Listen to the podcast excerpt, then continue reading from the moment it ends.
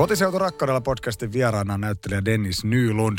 Tervetuloa. Kiitos. Sinut tunnetaan monista projekteista niin teatterilavalta kuin musikaaleista, totta kai breikkiringeistä ja nyt myös Putouksessa esiinnyt hahmon nimeltä Folke Rundqvist. Mutta jos sinulta kysytään, mistä olet kotoisin, niin mitä vastaat? Vastaan, että mä oon Oulusta kotoisin. Oletko ylpeä oululainen?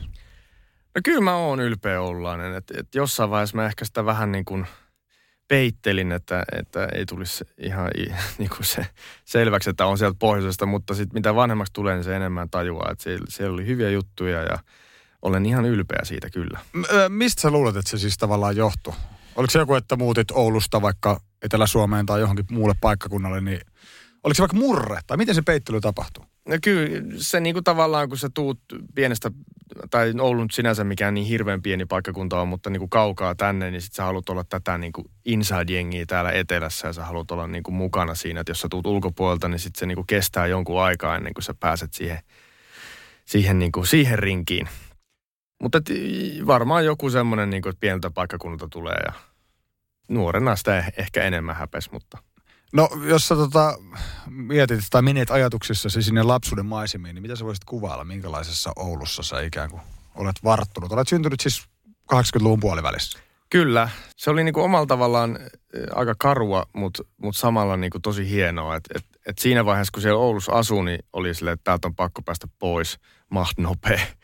Mutta sitten taas toisaalta, kun nyt kun käy aikuisena käymässä niin kuin Oulussa, niin sitten tajuaa, että kuinka hieno paikka se oikeasti on. Ja näkee niitä yksityiskohtia ja semmoisia niin kuin arkkitehtuurissa tai jossain vastaavassa näkee se, että kuinka paljon tilaa siellä on ollut leikkiä. Niin tulee hyvä fiilis ja sitten tietysti niin kuin moni muukin kaupunki kesällä on tosi makea. Asuit sä niin kuin, tai teidän perhe lähiössä vai omakotitalossa, kerrostalossa, minkälainen se oli? Kerrostalossa, Tuirassa ja siinä oli niin kuin, se oli vähän sinne niin kuin, ei varmaan sano hirveästi ihmisille, mutta Toppilaan päin sinne niin kuin länteen päin ja se oli semmoinen niin kuin hirveän hienolla semmoisen niin kuin kukkulan päällä oikeastaan se kerrostalo, mistä pääsi sitten aika nopeasti niin kuin suoraan siltoja pitkin ytimeen, missä tuli sitten hengattua enemmän. Onko Tuira jotenkin pahamaineinen vai onko se joku, miten sitä Tuiraa voisi? Se itäpuoli oli, sillä oli maine. Ja kyllä sitä vähän aina pelotti mennä sinne niin kuin bussipysäkille, mikä oli siellä idän puolella. Että kyllä sillä oli niin kuin tietty maine, mutta en mä koskaan kokenut, että se niin kuin silleen vaarallinen oli tai mitään. Mutta se osa, missä me asuttiin lähempänä sinne niin kuin lännen puolelle, niin se oli niin kuin paljon rauhallisempaa. Nyt kun sanoit, että silloin ehkä sä et lapsena ymmärtänyt, miten paljon hienoja puolia vaikka Oulussa oli, niin koet sä nyt jälkikäteen vaikka, että se on joku ikä tai kaverit tai... kokemukset tai perhe tai joku, mikä se syy on, että joku, tai sä oot kokenut, että joku paikka, tässä tapauksessa nyt Oulu on ehkä se sun kotiseutu. No joo, toi on niinku vaikea, koska mun vanhemmat tulee, mun äiti tulee Pohjois-Ruotsista ja mun isä tulee täältä Helsingistä, niin se tavallaan se niinku, mä koin sen, että me oltiin jo vähän silleen niinku erikoinen perhe niin sanotusti Oulussa ja Oulussa on hirveän niinku, mä koen, että hirveän vahva semmoinen Oulu-mentaliteetti, semmoinen kärpät niin kuin mentaliteetti. Mutta sitten tavallaan, kun oli itse vähän niin kuin, tunsin ehkä itseni outolinnuksi sillä tavalla. Ja se fiilis kasvoi, mitä vanhemmaksi tuli ja teiniä että tämmöiset, niin sitten oli se hirveä hinku päästä niin kuin maailmalle. Mutta sitten kun katsoo nyt niin kuin taaksepäin, että mulla oli tosi hyviä frendejä. Mulla oli tosi paljon semmoisia niin kuin ystäviä, jotka jeesas ja otti, niin kuin, otti mukaan leikkeihin ja vastaavaa. Ja sitten on mun mielestä jotenkin hienoa kuitenkin se, että pienellä paikkakunnalla noin pohjassa, niin siellä on yksi ruotsinkielinen koulu, minkä siis minä ja mun isoveli ollaan käyty. Niin kuin suomenkielinen ympäristö ja siellä on yksi koulu. Ja se oli niin kuin ihan loistava koulu monellakin tapaa, mutta ne maisemat, se koti, ne ystävät ja se tietynlainen mentaliteetti, niin kyllä se on tuolla jossain sydämen pohjassa vielä. Oliko teillä muuten jotain sellaista, niin kuin Tuiri mainittu, niin ja sitten mainitsit tuon itäpuolella, niin jotain tämmöistä, sitten vaikka myöhemmin vaikka tein, niin jästä joskus semmoista niin kuin kaupungin osien välistä jotain nahistelua, tai oliko joku tietty alue, ja sen alueen nuoret vaikka niin kuin tosi paljon ylpeämpiä tai rotsia auki, vai onko kaikki silleen ylipäätään oululaiset sitä samaa jengiä? Kyllä se niin kuin selkeästi oli semmoisia, että tiettyjä paikkoja, mitä itsekin vähän niin kuin, mistä kuulin läppiä, tietyt niin kuin alueet, mihin ei kannata mennä. Mutta mä en koskaan itse kokenut mitään semmoista niin kuin jengisotaa niin sanotusti. Että kyllä se välillä oli vähän se, että okei, nyt tulee kaketsujengi, tulee tänne ja tuirajengi tuolla. Ja kyllä se, niin kuin se sellaista niin kuin pientä, mutta ei ollut mitään niin kuin mitään isoja flightiksia tai vastaavaa. En itse kokenut ainakaan. No sä mainitsit tuon jääkiekon ohimennen tuossa aikaisemmin ja sitten tietysti sulla on tanssitausta vahvasti ja oot aika nuorena aloittanut jo siis niinku tanssimaan, niin miten sun suhtauduttiin? Olit sä outo lintu tanssijana niin sanotusti jääkiekkopiireissä? No omalla tavalla se oli varmaan mulle isompi juttu kuin muille. Että mä olin jo valmiiksi suomenruotsalainen niin suomalaisessa ympäristössä ja mulla oli semmoinen nimi kuin Dennis, jota ei sit käytetty. Mulla oli tämmöinen alias, mikä on ätä. Ja se tulee ihan siis lapsuudesta, se oli mun ensimmäinen sana, kun mä olin junnu, niin mua kutsutaan edelleenkin ätäksi. Ja ätä oli niin kuin se nimi, millä kuljin ja näin. Mutta mä ehkä koin sen vähän silleen, niin kuin, että suomenruotsalainen Oulussa nimeltä Dennis, joka tanssii, niin se niin kuin paperilla kuulostaa vähän oudolta. Mm. Mutta sitten taas breikki oli kuitenkin aika silleen cooli laji ja se oli semmoinen niin kuin sekoitus kaikkea, semmoinen vähän niin kuin ekstremeä ja sitten se rytminen musa ja näin, niin se hyväksyttiin niin kuin tavallaan paljon helpommin. Niin ja siis varmaan niin kuin monelle jääkiekkoilalle ehkä vähän enemmän urheilua kuin moni muu tanssi, niin ehkä siinä oli jotain sellaista. Kyllä se fyysisyys teki kyllä, niin kuin se teki vaikutuksen kuitenkin sillä tavalla, että se oli omalla tavallaan aika lähellä niin kuin skeittausta ja semmoinen niin kuin snoukkaskeittipiirejä sillä tavalla. Että. Niin ja rap-hommat ja muut nosti sitten enemmän päätään samoihin aikoihin. Mitä aikaa se on ollut? Siis 90-luvun loppupuolta, kun sä oot innostunut. Ja miten se tapahtui? Missä sä löysit Oulussa breakdancein pariin? Se oli 90-luvun lopussa ja luojan kiitos oli sukupolvi mua ennen, jotka oli alkanut harrastaa. Ja sitten siellä oli tanssikoulu nimeltä City Dance, missä oli 2 opettajaa. Ja jossain tämmöisessä limudiskossa Nukulla, siellä sitten mä näin, kun tää on niinku mun ylempi sukupolvi sitten teki sitä. Ja sitten niin kuin siinä hetkessä mä tajusin, että tässä on se kombo. Kaikkia niitä asioita, mistä mä dikkaan. Että se musa vie ja sitten tää on niin kuin tarpeeksi cool ja tää on aika lähellä, että mä harrastin siis skeittausta ja snoukkausta, että vähän niin kuin ekstreme puolta, niin se niin kuin kaikki yhdistyi siinä. Ja kun mä näin sitä ekan kerran, mä sanon, että tässä se on. This is it. Mä otan tän ja haltuun ja sitten mä lähden maailmalle. Niin ja maailmalle siis lopulta sitten todellakin päädyit. Mutta kerro vielä, miten sitä voi kuvailla sitä fiilistä? Oliko se ihan niin kuin silmiä avartava kokemus nuorelle Dennikselle? Kyllä se oli semmoinen niin kuin aha-elämys, että kun sä näit sen, niin sä oot se, että tää on niin kuin, että totta kai ihminen tekee tolleen, totta kai ihminen liikkuu noin ja tähän musaa ja näin. Ja kyllä se niin kuin samalla tavalla, kun sä saat kylmiä väreitä, kun sä kuulet joku hyvän biisi, niin se sama fiilis, niin kuin, kun sä näet, että joku tekee niitä semmoisia temppuja, sit sä oot silleen, hei, tohon mä pystyn tai tota mä haluan tehdä ja minkälaisia ne liikkeet oli, ne ihan ekat? Olit sä aika tai huomasit, että sä pääsit nopeasti siis niinku tavallaan sisään, että turhan sun täytyy olla urheilullinen ja niinku sinnikäs myös treenaamisen kannalta. Huomasit sä nopeasti, että sä pystyt niihin, mitä Oulun niin sanotusti edellinen eka breakdance-sukupolvi pystyi tekemään? Mä sain kyllä kiinni aika nopeasti, että mä oon aika, sanotaanko, että mä oon ollut aina fyysisesti aika lahjakas, mutta se mun lahjakkuus perustuu siihen kovaan työn tekemiseen, että mulla ei tule niinku asiat ihan hirveän helpolla, vaan mä niinku sit jumiudun niihin asioihin ja sitten mä rupean tekemään niitä niinku täysillä. Ja kun mä näin niitä breikkareita silloin Oulussa, niin mä sanoin, että et kyllä mä niinku pystyn tohon. Et mä vaan sit treenaan 3 kertaa enemmän. Mutta se oli jotenkin semmoinen niinku, instant rakkaussuhde siihen lajiin. Niin kyllähän siis some ja videot ja niin tehnyt ihan hirveän paljon. Tai siis tarkoitan niinku vaikka eri lajien kehitykselle. On sitten mainittu lumilautailu, skeittaus tai breakdance, niin kyllähän ne on tehnyt valtavasti siihen. Et sulla on joku, mitä sä katot, mitä sä matkit. Sitähän ne lapset ja nuoret sitten tekee. Niin teillä oli tietysti vähän eri vaihe silloin. Meillä oli vielä se VHS-vaihe silloin. Mä muistan, että mä näin tätä niinku livenä. Ja mä olin jossain mainoksissa nähnyt aikaisemmin junnuna. Ja sitten mä olin vähän yrittänyt apinoida sitä ja näin. Mutta en mä oikein tiennyt, mitä se on. Ja hip-hop-kulttuurina oli tullut jo niinku mulle tutuksi ennen tätä breikkiä. Ja sitten kun se breikki tavallaan niinku kuuluu siihen hip-hop-kulttuuriin, niin se oli niinku jotenkin luontevaa, että tää on se niinku, ja sitten mä olin niin fyysinen, niin tää on mun niinku, koska mä joskus kokeilin vähän tää räppiä, ei tullut mitään, kokeilin vähän graffiti, ei tullut mitään, niinku DJ-hommi, ei niistä niinku, se ei vaan sovi mun lajityyppiin niinku. Mutta sitten kun se tuli se fyysyys, niin tätä kautta mä pääsen niinku syvemmälle siihen kulttuuriin. Eli räpin elementit kuitenkin tuli jossain määrin läpikäytyä? No tuli joo, jossain vaiheessa ystäväni Tuukka, lapsuuden ystäväni tuolta nuorisotalolta oli silleen, että hei, eikö se jäbä ole niinku suomenruotsalainen, että sä voisit alkaa räppää ruotsiksi. Ja sit mä kokeilin, mä suljin itteni yhteen huoneeseen ja rupesin kirjoittaa sit niinku ja 3. lauseen kohdalla mä annoin No sitten ei tästä tule mitään. Mutta miksi se oli? Missä se periksi antamattomuus, mikä siellä breakringissa tai niissä treeneissä oli? Sitä ei sitten tullut siihen räppiin jotenkin. No se ei jotenkin tullut. Sitten mulla on niinku vähän lukihäiriöitä ja kaikkea ja sitten ei tullut niinku yhtään mitään. Ja kaikki tämmöinen niinku kirjoittaminen ja paperia ja keskittyminen niinku ei fyysisesti oli mua lapsena todella vaikeaa. Niin se ei niinku tuntunut. Ja sitten siinä vaiheessa breikki oli jo niin vahvasti mussa sisällä, että sitten oli niinku vaikea hypätä sitten toiseen, kun se oli pois treeniajasta ikään kuin. Kun sä puhut vaikka tuosta lukihäiriöstä avoimesti tai tuommoisesta nuoren keskittymisestä, onko se ollut aina helppoa? Oliko se semmoista, mitä sä vaikka peittelit tai olit nimenomaan siellä fyysisesti urheilun puolella mieluummin ja sitten... Kaiken, mitä pystyi tekemään fyysisesti, niin se oli niinku, sinne mä niinku menin. Ja liikuntatunnit oli aina 10 tai vähintään 10, niinku, että mä satsasin siihen. Se tuntui niinku luontevalta, se tuntui hyvältä ja siinä fyysisyyden mellakas mä pystyin olemaan niinku oma itseni ja...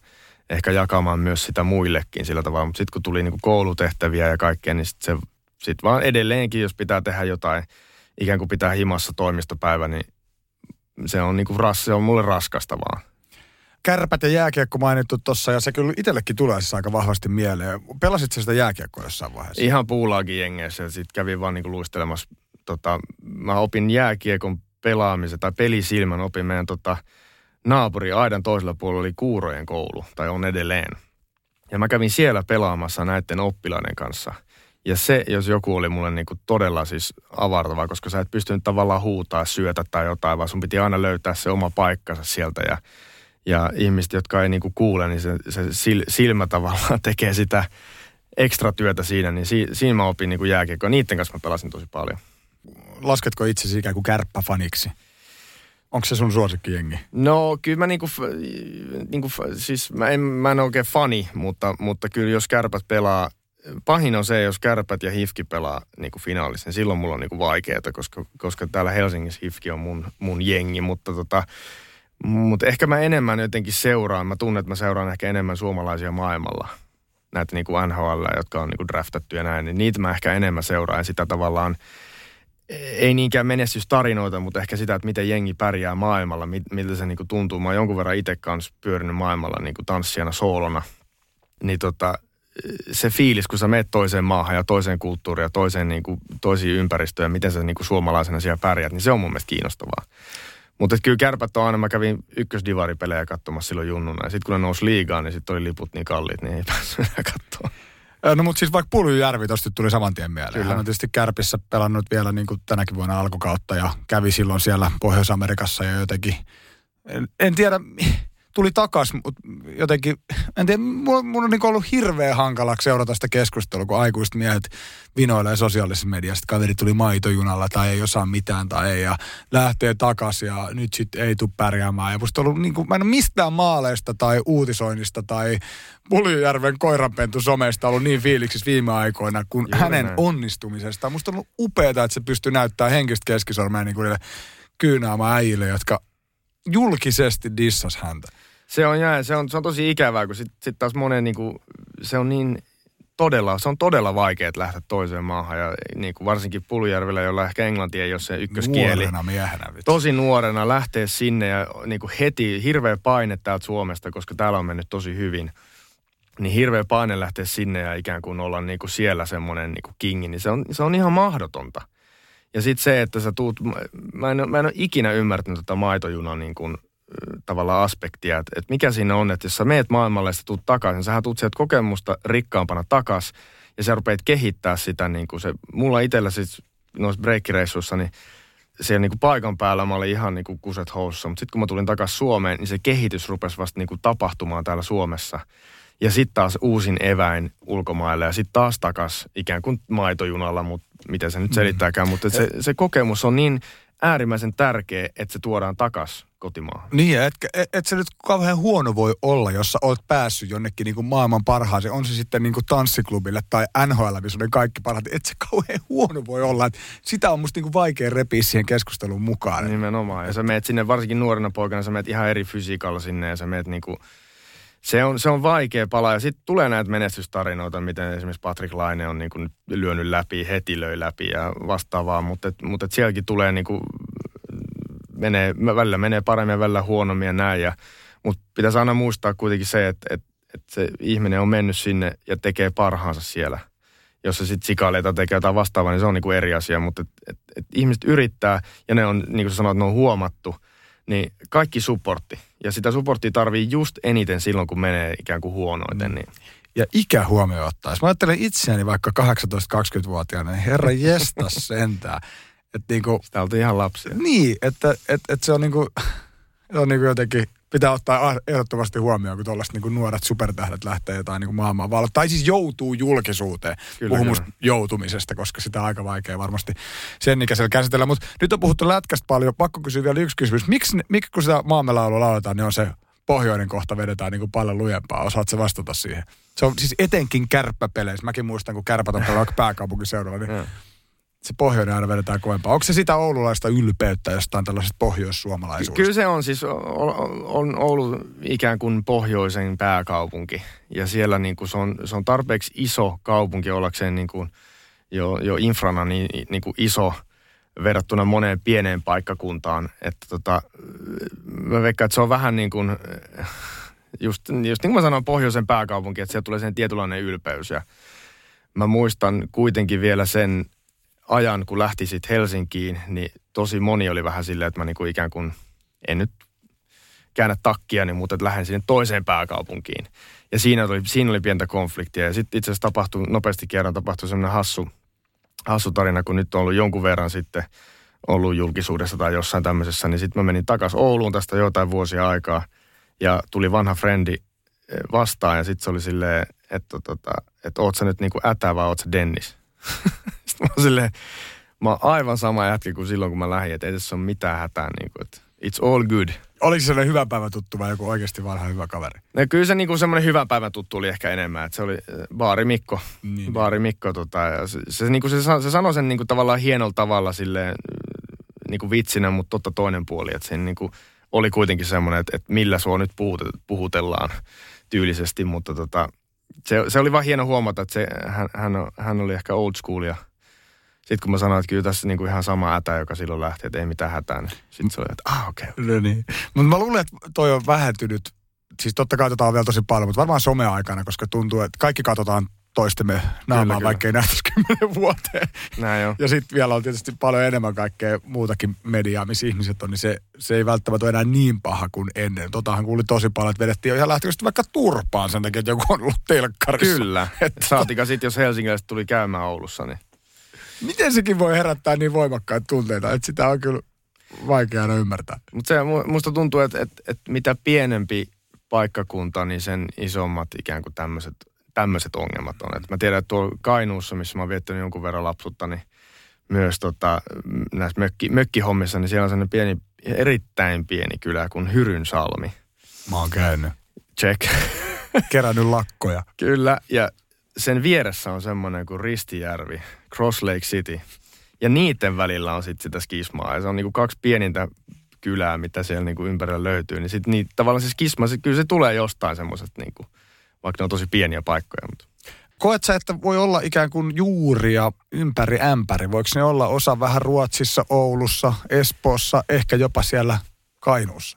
Kyllä mä ehdottomasti koen, että mut kysytään, että mistä mä oon kotoisin, niin mä sanon Oulu. Mutta mä koen ehkä enemmän nyt, kun mulla on omaa perhettä ja kaikkea, niin Helsinki on mun kotikaupunki.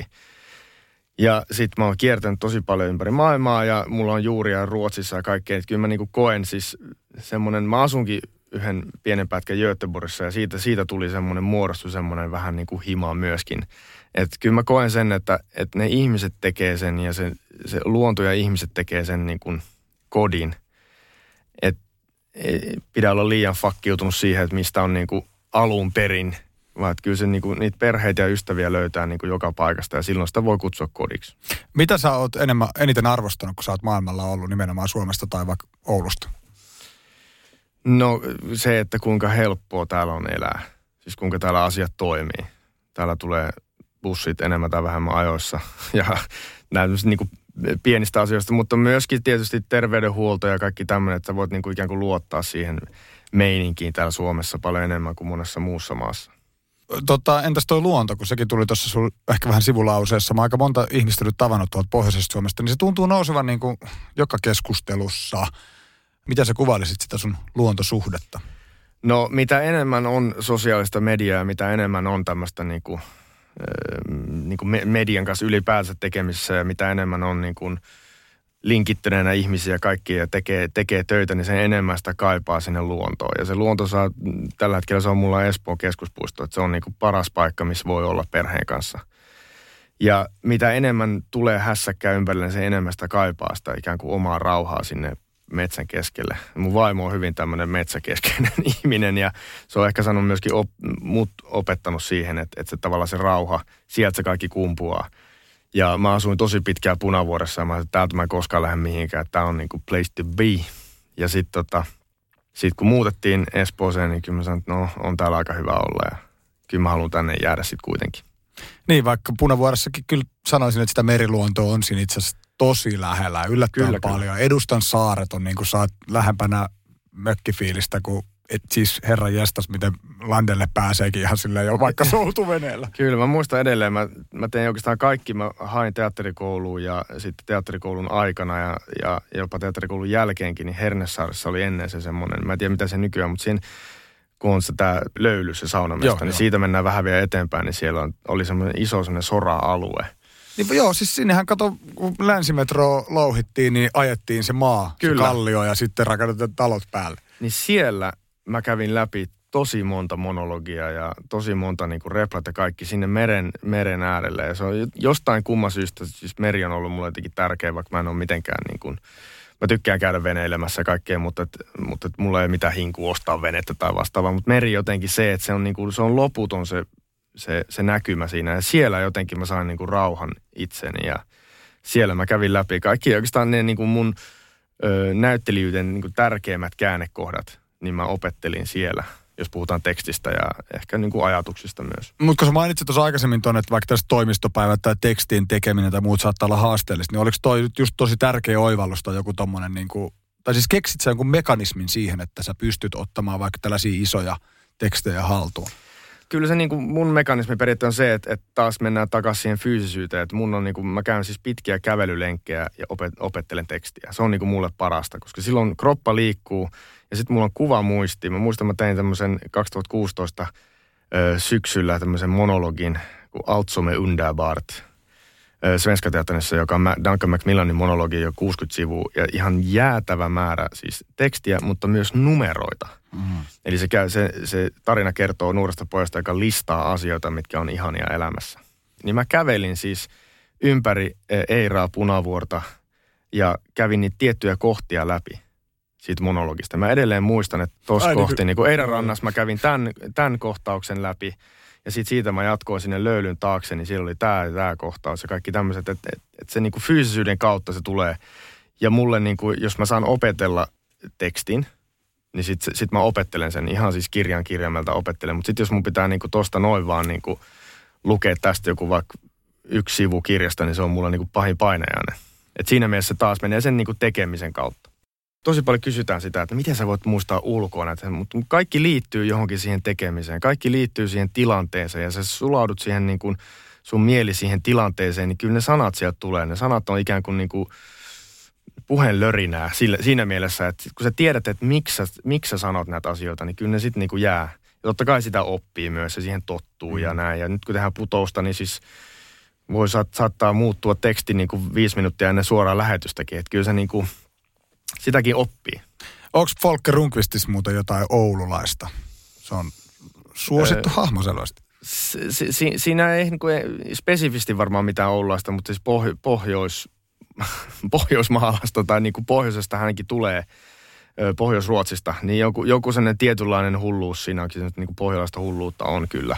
Kyllä sillä on ihan siis selkeä niin kuin tarkoitus, miksi se on Umeosta kotoisin, että että se on ehkä pikkasen... Ai niin, ihan Uumeasta kotoisin. Joo, pikkasen niin kuin, tietyllä tavalla niin kuin, naivi on ehkä väärä sana, mutta semmoinen tietynlainen, niin kuin, että nyt kun tehdään, niin tehdään. Ja sitten että, niin kuin hänen iskulaiset, mitä et osata, sitä voit opettaa. Niin siinä on niin kuin tietty semmoinen, että sillä mennään, mitä on juotu. Mutta siis eikö ollut tosi vähän suomenruotsalaisia siis Oulussa, mikä silleen niin kuin tuolle länsi-Suomessa, tai niin kuin siellä rannikolla olevassa kaupungissa musta vähän niin kuin...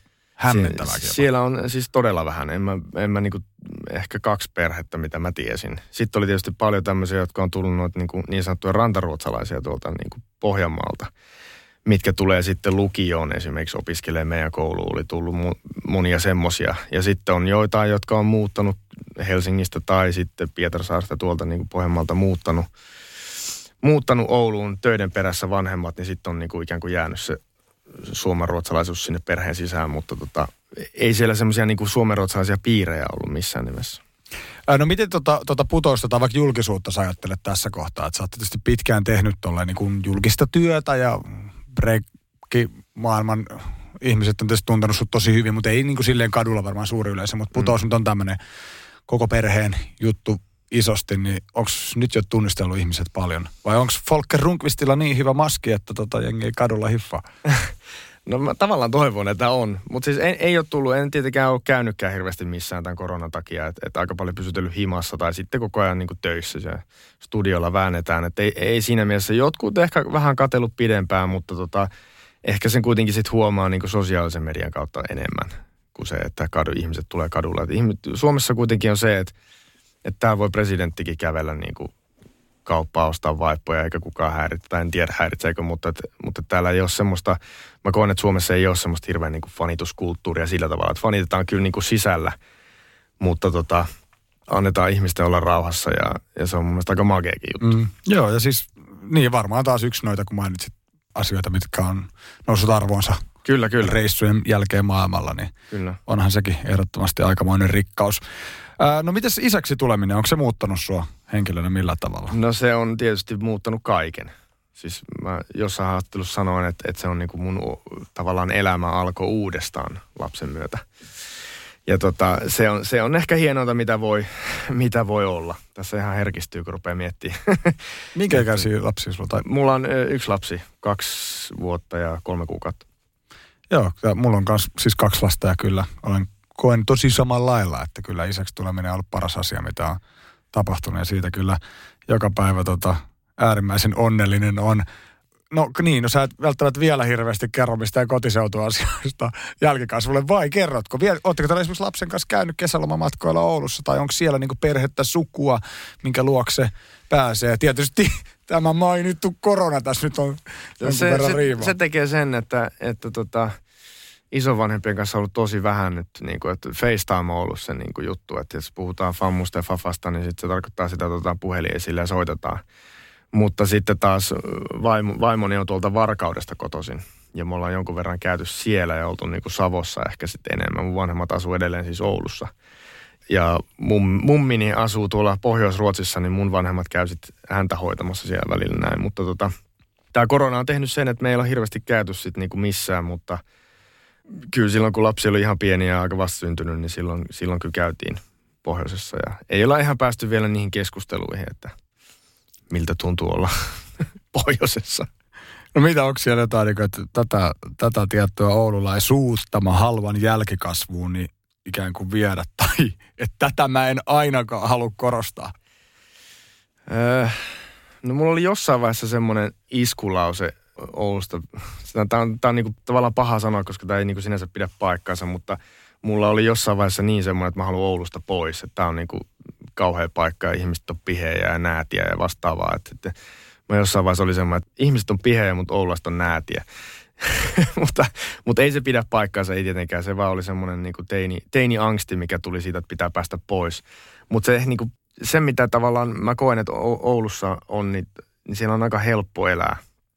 Niin kuin mä sanoin, että se on niinku pohjoisen pääkaupunki ja siellä kuitenkin jengi toimii ja siellä on ystäviä ja siellä pääsee vähän eri kaupungin osiin ja tapaa uusia ihmisiä ja näin. Et ne piirit on tietysti pienet, mutta ei niin pienet. Et jos sä mogaat jossain, niin se ei niinku heti leviä ja näin. Toivoisin, että lapseni saa semmoisen kipinä siitä, että jos haluaa mennä, niinku lähteä jonnekin, niin sit pitää niinku tehdä se eteen töitä ja olla niinku sinnikäs siinä asiassa, että pääsee niinku eteenpäin siinä, mikä se intressi sitten onkaan, mutta. Seuraatko muuten jotenkin vaikka se kotiseudun, kotikylän, kotikaupungin osalta tai vaikka Oulun uutisointia jotenkin? Onko se sulle semmoinen? todella vähän, mutta jos mä katson jotain, selaan niin kuin lööppejä läpi, niin kyllä jos siellä jotain Oulusta on, niin kyllä mä niin kuin pysähdyn ja luen sen. Mä katson tänään, vedin Kalevan sivut heti auki aamulla, kun aamukahviin hörpisin ja ajattelin, että Denniksen kanssa päästään tänään puolesta. Niin täällä on kuule tieto, että jäätiellä liikaa vettä Hailuodossa, että ei mihinkään, eli lossi käyttöön taas, että... Nyt mä tiedän sen. Kevät aurinko tehnyt sitten tehtävä Oulun kyllä. seudullakin. Nyt mä oon, itse asiassa nyt Putouksen myötä on ollut tosi paljon vanhoja frendejä ottanut yhteyttä, mikä on mun mielestä tosi magea juttu. Että siellä on tullut tosi paljon semmoisia pyyntöjä, että voitko lähettää terveisiä mun lapsille ja näin. Aika siis semmoisia niinku kundeja ja mimmejä, kenen kanssa mä oon ollut siis tekemisissä nuorena ja tosi hyvät muistot ja kaikkea. Ja sitten, että pystyy nyt lähettämään niiden muksuille jotain terveisviestejä, niin mun mielestä on jotenkin niinku, siinä on jotain kaunista. Ehdottomasti. Tämä baarimikko tuli ainakin dropattua, mutta onko teillä muuten jotenkin tiivis vaikka Oulu-yhteisö tai vaikka WhatsApp-ryhmä? Koska mulla on ainakin tietysti näitä lapsuuden frendejä, joita mä osa on nähnyt varmaan niin kuin viimeisen 10 vuotta aika 2 kertaa, mutta mä oon lähes päivittäin jossain niin kuin WhatsApp-ryhmässä keskustellaan jostain. Niin onko sulla tällaista, tarkoitan digitalisaation mukana tuomaa yhteydenpitoa vaikka ihmisiä, joita enää? Kyllä niitä on. Kyllä niitä joitain on semmoisia, niin kenen kanssa on ollut myös ennen tätä Putousta, niin ne on ollut tekemisissä ja on käynyt tuolla meidän kylässä ja kaikkea ja näin. Ja aina jos mä menen Ouluun, niin mä tiedän, kelle soittaa ja näin. Et varmaan siitä breikkipiiristä ehkä eniten on niitä semmoisia, kenen kanssa on, kun ollaan käyty läpi kaikki ne tunteen puuskat ja kaikki, niin niiden kanssa ollaan niinku, tai mä koen, että ollaan hyvää pataa. Ja sitten on tullut näitä vanhoja luokkakavereita, joku semmoinen luokkakaveri, joka oli pari vuotta meidän luokalla ja sitten se lähti niinku jonnekin toiseen kouluun. Niin semmoista on ottanut yhteyttä ja näin. Et ihan semmoista WhatsApp-ryhmää ei ole, mutta kyllä meikä, että joka viikko joku laittaa jonkun viestin tai itse sitten laittaa jollekin viestin. Että kiva huomata, että jengi niinku muistaa ja tulee myöskin semmoisia, että hei, muistatko, kun oltiin siellä ja siellä. Ja kyllä ne niin kuin muistot tulee niin kuin aika kirkkaasti sitten. Nuorisotalo oli ehkä semmoinen yksi niin kuin suurin vaikuttaja tähän, että me hengattiin tosi paljon nuorisotalolla. Joo, mä muistan kanssa. Meillä oli paikallinen nuorisotalo muutamat, varmaan ehkä 3 vuotta. Ehkä silleen yläasteikäisenä se tosi tärkeä. Ehkä se on se tyypillinen aika. Mutta mitä muuta siellä tehtiin, kun breikattiin teidän nuorisotalo? Oliko bilis ja pingis ne lajit, mitkä tuli haltuun? Kyllä. Siellä mä opin niinku biliksen pelaamisen ja myös pingis oli siellä, mikä sitten jatkuu armeijassa jatkuu pingis. Täysin samat läpät. 10 vuotta koskematta pingismailaa, mutta intissä sitten. Ja ai että, kun olikin nuorisotaloa pelannut, niin olikin intimittelyskin aika hyvä. Kyllä. Mulla kävi vähän samaa. Että kyllä ne niinku, ja sitten se semmoinen loputon kahvijuonti ja lauantai-illan pizza kautta leffa, niinku mitä siellä nuorisotalolla oli. Et mä muistan siis, parhaimmat viikonloput oli ne, kun lauantai-iltaisin pääsi Valda, oli se mestan nimi. Pääsi Valdaan. Nuorisotalolle niin kuin hengaille frendeen kanssa. Se oli niin kuin ehkä parasta. Ja sitten me oltiin kaikki tietysti selvipäin siellä ja kaikkea ei tehty mitään tyhmää, mutta me vaan niin kuin hengattiin. Norkoilua, sehän on parasta. Se on jotenkin. Oliko teillä jotain DJ-kulttuuria tai sellaista? Soititteko te levyjä siellä vai? Mitä muuta te teitte sitten, kun tässä nyt on nämä lajit käyty jo läpi, mutta oliko teillä tällaista niin kuin diskojärkkäilyä ja sen sellaista?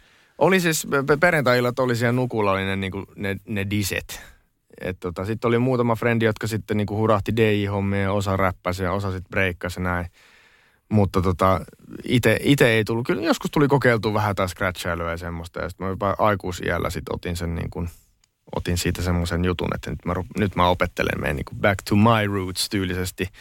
Ja ostin sitten levarit ja mikseri ja en muistaakseni plugannut edes niitä koskaan kiinni. Ai vitsi, no nyt sä oot muuttanut täältä. Mutta sitten hyvä kiertämään. Mä annoisin yhdelle kundille, joka on siis Madagaskarit kotosi, joka on tullut tänne tanssijakundi. Ja hän rakensi siis tanssitalon Madagaskariin, niin mä lahjoitin ne mun levarit sit sinne, että se meni niinku hyvään tarkoitukseen. No niin, tosi hieno kuule. Just tuli ehdottomasti kato uuteen kämppään, että olkkariin vaan sinne, niin paraati paikalle. Ei taida onnistua. Mutta mä kattelin sun Instaa myöskin tuossa aikaisemmin, niin mä olin vähän ihmeessä, että miten paljon sä oot siellä Itä-Suomessa oikein hengailu. Siellä oli Olavinlinnasta kuvaa, siellä oli Rantasalmelta, missä taas muuten meidän yhteys. Meillä on kesäpaikka Rantasalmella. Älä viiti, all right. Ja mitäs muuta sit sä oot siellä Kartanogolfissa, eli tässä oli aika monta postausta Itä-Suomesta. Onko sulla joku rakkaus Itä-Suomeen?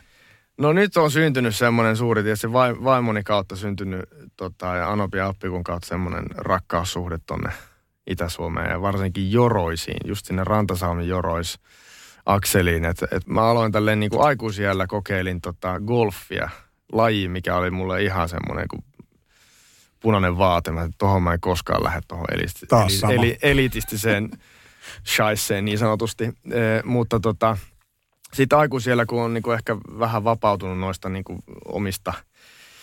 omista ajatuksista ja ruvennut katsoa maailmaa vähän eri silmin ja näin, niin sit se golfi oli jotenkin, sinne yhdistyi niin monta asiaa, mikä on mun mielestä mielenkiintoista.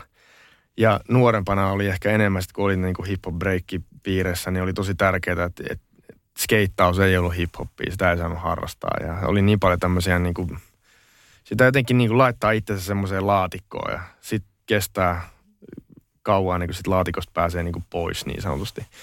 Niin sitten taas aikuisella kokeilin tätä golfia ja hurahdun siihen ihan täysin. Ja sieltä Joroisissa mä pelaan niin kuin eniten sitten aina kesämökillä, kun ollaan siellä. Eikö Joroisissa, siellä on musta aika pitkää tästä historiaa, isoja kartanoita ja kaiken maailman niin kuin kiinnostavia maailmanvaiheita sieltä jostain satojen vuosien takaa. Mikä se on händeri on?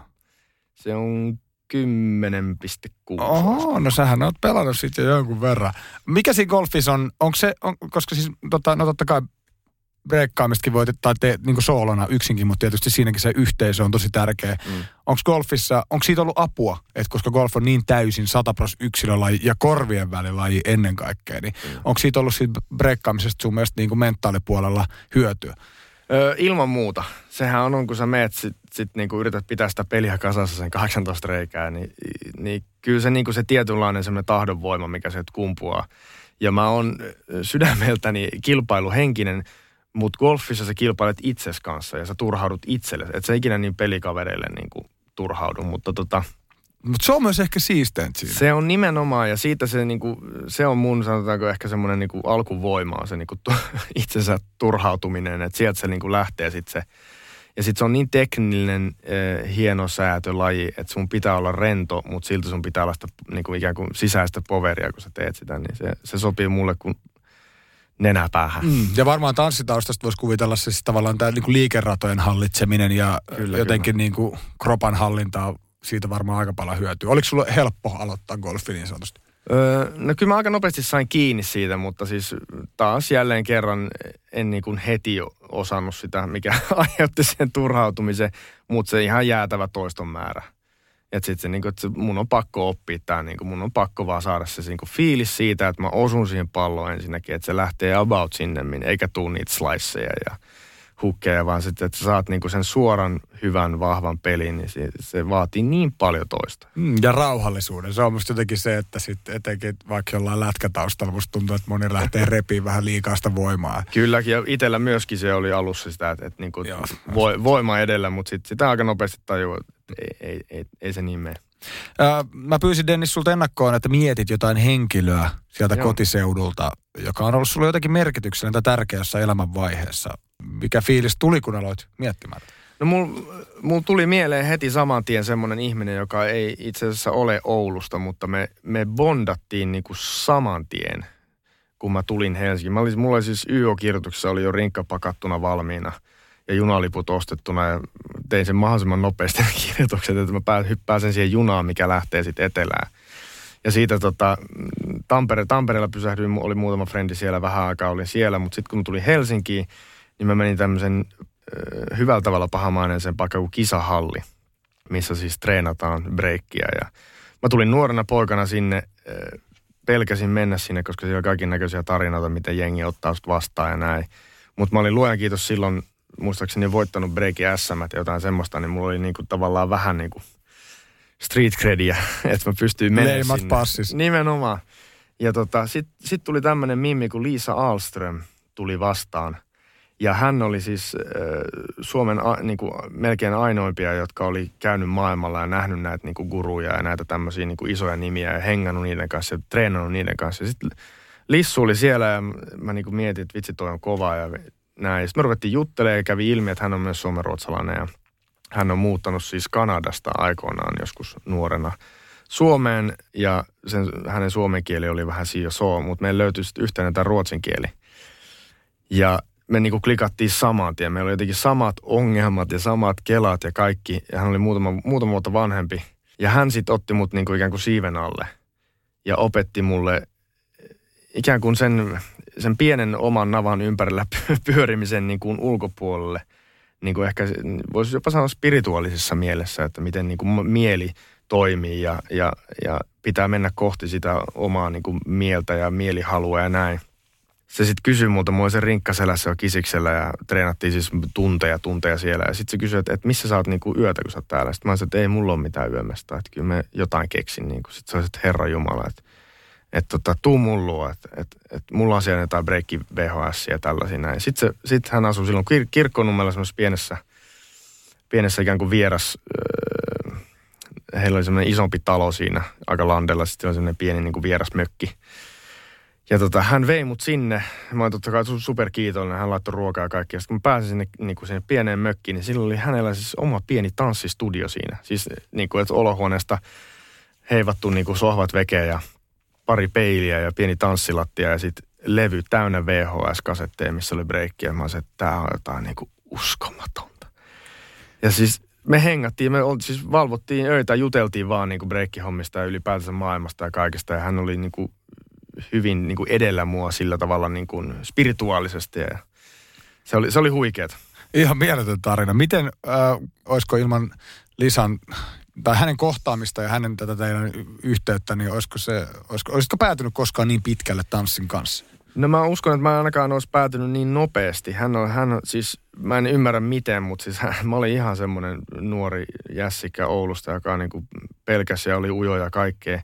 Ja sitten hän jotenkin niin kuin silleen rohkasi mua ja hän otti mut mukaan sitten seuraavana vuonna mentiin Kanadaan, mistä hän on niin Torontossa, mistä hän on niin sitten kotoisin, niin mentiin sinne hänen lapsuuden maisemiin ja siellä me treenattiin paikallisten niin kuin isojen nimien kanssa ja sitten siitä lennettiin yhdessä Los Angelesiin ja siellä vedettiin sitten niin kuin näitä ensimmäisiä isoja, mulle tosi isoja juttuja ja hän niin kuin piti musta kiinni koko ajan ja sitten mä en ymmärrä, että miten se jaksoi, mutta hän niin kuin kantoi mua ja sitten meistä tuli vähän niin kuin me ruvettiin sitten sanomaan kaikille, että me ollaan niin kuin sisko ja veli. Että me oltiin niin silleen symbioosissa ja se tietysti rohkaisi just tää sitten, kun tultiin niin sanotusti maitounalla takas, vaikka ei tarkoitus ollut jäädä sinne, mutta tultiin siis takas Suomeen, niin sitten se kehitys lähti ja sitten se niin kuin itseluottamus ja kaikki kasvoi siitä ja mä oon niin paljon velkaa hänellä ja sitten hän siirtyi niin kuin teatteripuolelle myös vähäksi aikaa, joka sitten taas, että hei, mikä maailma toi ja sitten mä lähdin sinne perään ja se avasi mulle niin paljon ovia. Jokainen ihminen tarvitsisi nuorena tollaisia kokemuksia ja tollaisia ihmisiä ympärillä. Tämä on just se, niin kuin, se ystävyyden tärkeys tuli siis mulla. Niin kuin, nyt kun mä rupesin kelaamaan näitä, kun tuli tämä kysymys, niin mä rupesin kelaamaan, että kuinka tärkeää se on, että sä löydät sen jonkun ihmisen tai porukan tai vastaavan, joka antaa sulle luvan mennä eteenpäin. Niin ja miten me voidaan nyt olla jollekin muulle se? Nimenomaan. Siis se on ehkä se niin kuin tavallaan isoin kysymys. Ja auttaa ja jeesata jotain nuorta tai jotain, ikäis nuorta, siis jotain ihmistä. Niin, ylipäänsä ihminen, joka tarvitsee jotain, niin kuin, jos sä näet sen asian jossain toisessa ihmisessä, niin kuin se ei sinänsä vaadi hirveästi, että sä niin kuin kuuntelet sitä ihmistä ja annat sille ehkä, en nyt tiedä neuvoja, mutta läsnäolo nimenomaan, kiitos, tämä oli hyvin sanottu, että läsnäolo siihen, että kaikki me tullaan jostain ja meillä on omat reppumme täynnä kaiken näköistä hyvää ja pahaa, että sitten sen tavallaan, että sä kuuntelet ja annat sen niin kuin spiritin elää. Eli Lissu teki mulle sen, että se niin kuin, mä saatoin olla silleen niin kuin todella huonossa jamassa tai vastaavaa, niin hän niin kuin jeesas. Hän kuunteli, hän jeesas ja hän tuli mun mukaan kaikkiin tämmöisiin niin kuin tilanteisiin ja näin. Ja se piti aina mun puolta ja mä pidin hänen puolta ja mä muistan edelleen sen, kun hän soitti siis mulle. Ja sitten hän ilmoitti, että hän muuttaa Losiin. Ja se oli mulle, mä muistan, mä vielä sanoin sille, että mä tuun kyllä ihan flippaa, kun sä lähet. Sitten se oli, että ei, että kyllä sä nyt pärjäät, että me ollaan koettu niin paljon yhdessä ja kyllä sä pärjäät tässä, niin kuin, että mene tästä vaan eteenpäin ja niin kuin, ikään kuin sanomatta sano sen, että pidä huolta sit seuraavasta tyylisesti.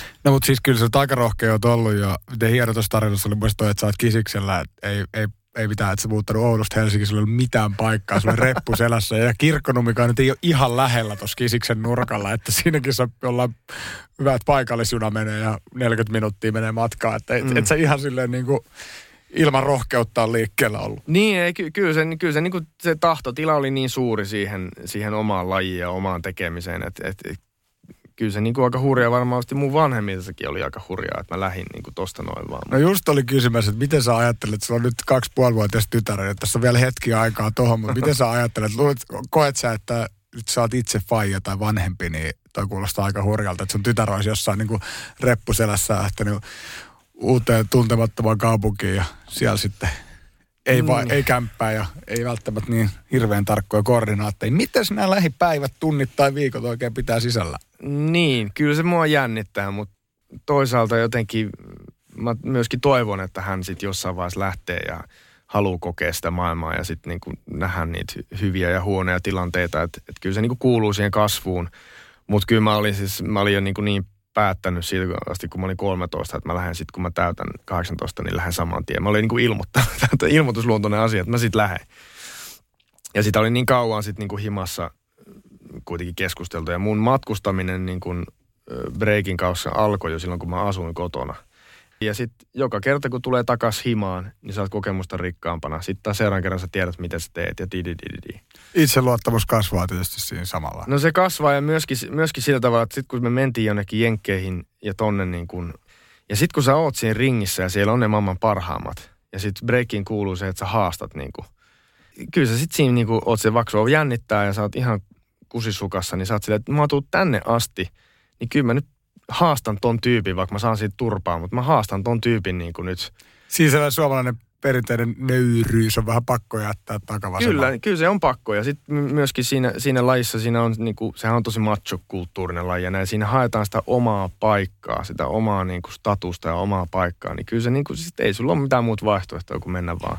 Alkoiko se myös jossain vaiheessa tökkiä? Oliko se, koska se on niistä, mä luulen, että nuoren miehen ehkä nyt, oman kokemuksen kautta ehkä se matsokulttuuri tai tämmöinen niin kuin kuka on paras, sehän nyt liittyy koko tuohon räppikautta elementtitouhuihin niin vahvasti, niin alkoiko se jossain vaiheessa tökkimään? No se alkoi aika pahastikin tökkimään jossain vaiheessa. Siinä vaiheessa, kun olin niin kuin nähnyt sitä tosi paljon ja sitten mä kiersin sitten ympäri maailmaa ja olin tuomaroimassa ja sitten kun mä monesti, kun mä istuisin tuomaripenkillä, niin mä olisin, että mitä mä teen täällä? En mä niinku halua olla täällä. Vaikka oli hienoja kokemuksia ja kaikkea, mutta sitten mä olisin, että tää on niinku mulla nyt ikään kuin nähty. Sitten vaan jotenkin tuntuu, että nyt on koettu niin paljon ja nyt on niin paljon skillsejä ikään kuin repussa, että mihin mä käyttäisin tätä. Sitten tuli teatteri ja sitten mä olisin, että tjadown, tässä se on. Ja palatakseni nyt, jos päästään niinku Ouluun, niin tuli tässä mieleen, että miten paljon esimerkiksi nyt Putouksessa, kun tulee tämmöisiä pikaisia hahmoja ja tehdään tämmöisiä nopeita sketsejä ja kaikkea, niin mä huomaan, kuinka nopeasti mä menen siihen niin kuin oululaiseen niin kuin murteeseen tai vastaavaan, jos mun pitää esittää jotain tietynlaista. Niin, että sieltä tulee sitten sieltä tulee niin kuin tosi vahvasti se, että niin kuin jossain syvällähän se on, koska sitten jos mun pitää tehdä karikatyyri jostain, jonkun tyyppisestä ihmisestä, niin mä haen sen niinku Oulun kautta. Mutta tuleeko sun niinku, onko se murre sulla, että sä pystyt napsauttaa murrevaihteen silleen tosi helposti päälle? No eipä vissi. Ei mitään ongelmaa. Niin just, joo. Mutta mä en huomaa muuten sun puheessa sitä, että se on niinku, sä oot asunut niin pitkään sit jo. Mä oon asunut niin pitkään etelässä plus, että meillä kotona on siis ollut ruotsi niin, äidinkielinen. Ja mä kyllä sen totta kai siis, mullahan tarttuu niinku tosi helposti. Jos mä oon viikon Oulussa, niin varmasti tarttuu niinku... Tulee niinku ookkonää ja tämmöistä. Ihan varmasti tulee. Se on niinku, kiva. Mutta se on niin kauan työstetty jo pois. Ja se koko hip-hop-kulttuuri ja kaikki se, kun se on niin maailmanlaajuista, niin se aika nopeasti työstin sen pois jollain tavalla. Hei, mulla olisi tässä loppuun tämmöinen erikois niin sanottu kierrepallo nimittäin. Okei. Okay. Oulu-peli tai Oulu-visa. All right. Sä voit vetää tämän murteelle, jos sulta tulee, jos sä haluat. No katot. Tässä on pari kysymystä. Yes. Ouluun liittyen. Ei ehkä ihan tätä päivää, mutta... Katsotaan, miten käy. Kysymys numero 1. Vuonna 1605 perustettu Oulu on Pohjois-Suomen vanhin kaupunki. Oulun nousukausi alkoi joskus 1700-luvun puolivälin jälkeen, kun kaupunki sai ulkomaan kaupan mahdollistavat tapulikaupunkioikeudet. Mikä oli 1800-luvulla Oulun tärkein vientituote? Onko tietoa? Haluatko vaihtoehdot? Mulla on vaihtoehdot. Joo. A. Paperi. B. Puu. Se terva. No terva haisee Oulussa. Siellä on paljon tämmöisiä tervahenkisiä pubeja ja kaikkea semmoisia Oulun tuolla torilla. Mm-hmm. Mutta mä silti vastaan sen. Mä muistan ikuisesti sen, kun siellä haisi aina aika pahalle ja siellä meidän olohuoneen ikkunasta näkyy paperitehtaat. Niin mä vastaan paperi. Lukitaan vastaus A ja paperi. Se olisi ollut se terva. Katsotaan. Se paperi on tullut myöhemmin ja ollut tietysti siitä ilmeisesti tosi iso, mutta 1800-luvun ylivoimaisesti suurin suuri juttu oli tämä terva. Siis koko Suomen suurin tervon viejä on koska ollut. Koska siellä on hienoja semmoisia niinku ravintoloita ja pubeja, mitkä on rakennettu niihin vanhoihin taloihin. Ne on jotain tervaa, ei tervakeuhko, mutta tervajussia ja sokerijussia ja tämmöisiä mestoja siellä kyllä on. Niin, make sense. Vastasin väärin. No kysymys 2. Katsotaan tuleeko pisteitä tästä. Mitä tarkoittaa Oulun murteen sana O-rinki? Haluatko vaihtoehdot vai tuleeko? Mikä O-rinki? O-rinki. Onko se A, rauha, B, järjestys vai C, uunipelti? Järjestys. Ordning. No niin, sehän on. Sieltä tulee sun, sieltä varmaan tämä, koska ruotsin kieleltä myös, ja no totta kai slangi tulee nyt sitten milloin mistäkin, mutta etenkin kuulemma Oulunkin seudulla ruotsin kielestä on tullut niin kuin täällä stadissa myös. Täällä erityisesti täällä. Niin. No ehkä Venäjältä myös siis. Kyllä. Joskus siihen. Milloin nyt, nyt sitten tulee Somaliasta tai mistä ikinä, mutta tietysti kieli ja slangi elää. Mutta siis mä katoin siis Oulussa on ollut 1920, niin 4,5% kaupunkilaisista on ollut ruotsinkielisiä. Mutta nyt se on 0,2%. Mm. Se on... Kertoo ehkä tosta. Katsopa prosenttioisesti paljon täällä on ollut tohon aikaa täällä Helsingissä. No, se on 10%. Se on ollut siis, aikanaan ruotsin kielihän on ollut dominoiva kieli tässä maassa. Nyt se on 6,5 Helsingissä. Mm. Ja sitten vielä otetaanko miten nyt tekisi? Tässä on nyt pari eri kysymystä, me ehkä lähdet kaikkiin. Saat valita, haluatko sä jääkiekkoaiheisen kysymyksen, ruoka-aiheisen kysymyksen, vai kulttuurikysymyksen? No me ollaan tässä nyt puhuttu jääkiekosta ja me ollaan puhuttu kulttuurista, niin ehkä mä ottaisin sitten sen ruokakysymyksen. Okei. Mikä ruoka on hakkupaisti? A, rössypottu, B, lihamureke vai C, paahtopaisti? Ensimmäinen, kun tuli ruokakysymys tähän, niin ensimmäisenä tuli mieleen rössypottu. Niin mä vastaan tähän nyt, että rössypottu, se on oululainen hyvin tunnettu. Se on väärä vastaus. Rössy on kyllä perinneherkku. Eikö se ole siis joku tällainen verihomma? Joo, mä muistan sen kouluajolta, että se oli ruoka, mistä mä en pitänyt lainkaan. Joo, mä löysin täältä jotain dataa. Mäkään en ole varmaan sitä hirveästi syönyt. Rössy eri veripalttu voidaan valmistaa poron, naudan tai sian verestä. Keitetään kuoritut perunat ja sianliha kypsästi. Paloitettu rössy lisätään sitten keittoon ja annetaan kiehua vielä pari minsaa siitä sitten vaan. Mutta tämä oikein vastaus on siis lihamureke. Mulle tuo kummelin vaan tämä murekepäiväsketsi. Niin kuin varmaan monelle muullekin. Joo. Mutta väärin meni. Yhden pisteen sai 3. 1 piste, mutta tämä oli nyt tällainen loppurennotus tähän. Kyllä. Kiitos Dennis oikein paljon, että pääsit Kotiseuturakkaudella podcastin vieraksi. Oli tosi kiva keskustelu ja kaikkea hyvää sinulle. Kyllä, kiitos. Kaleva Media. Tulkkisi pohjoiseen sielun maisemaan. Kalevamedia.fi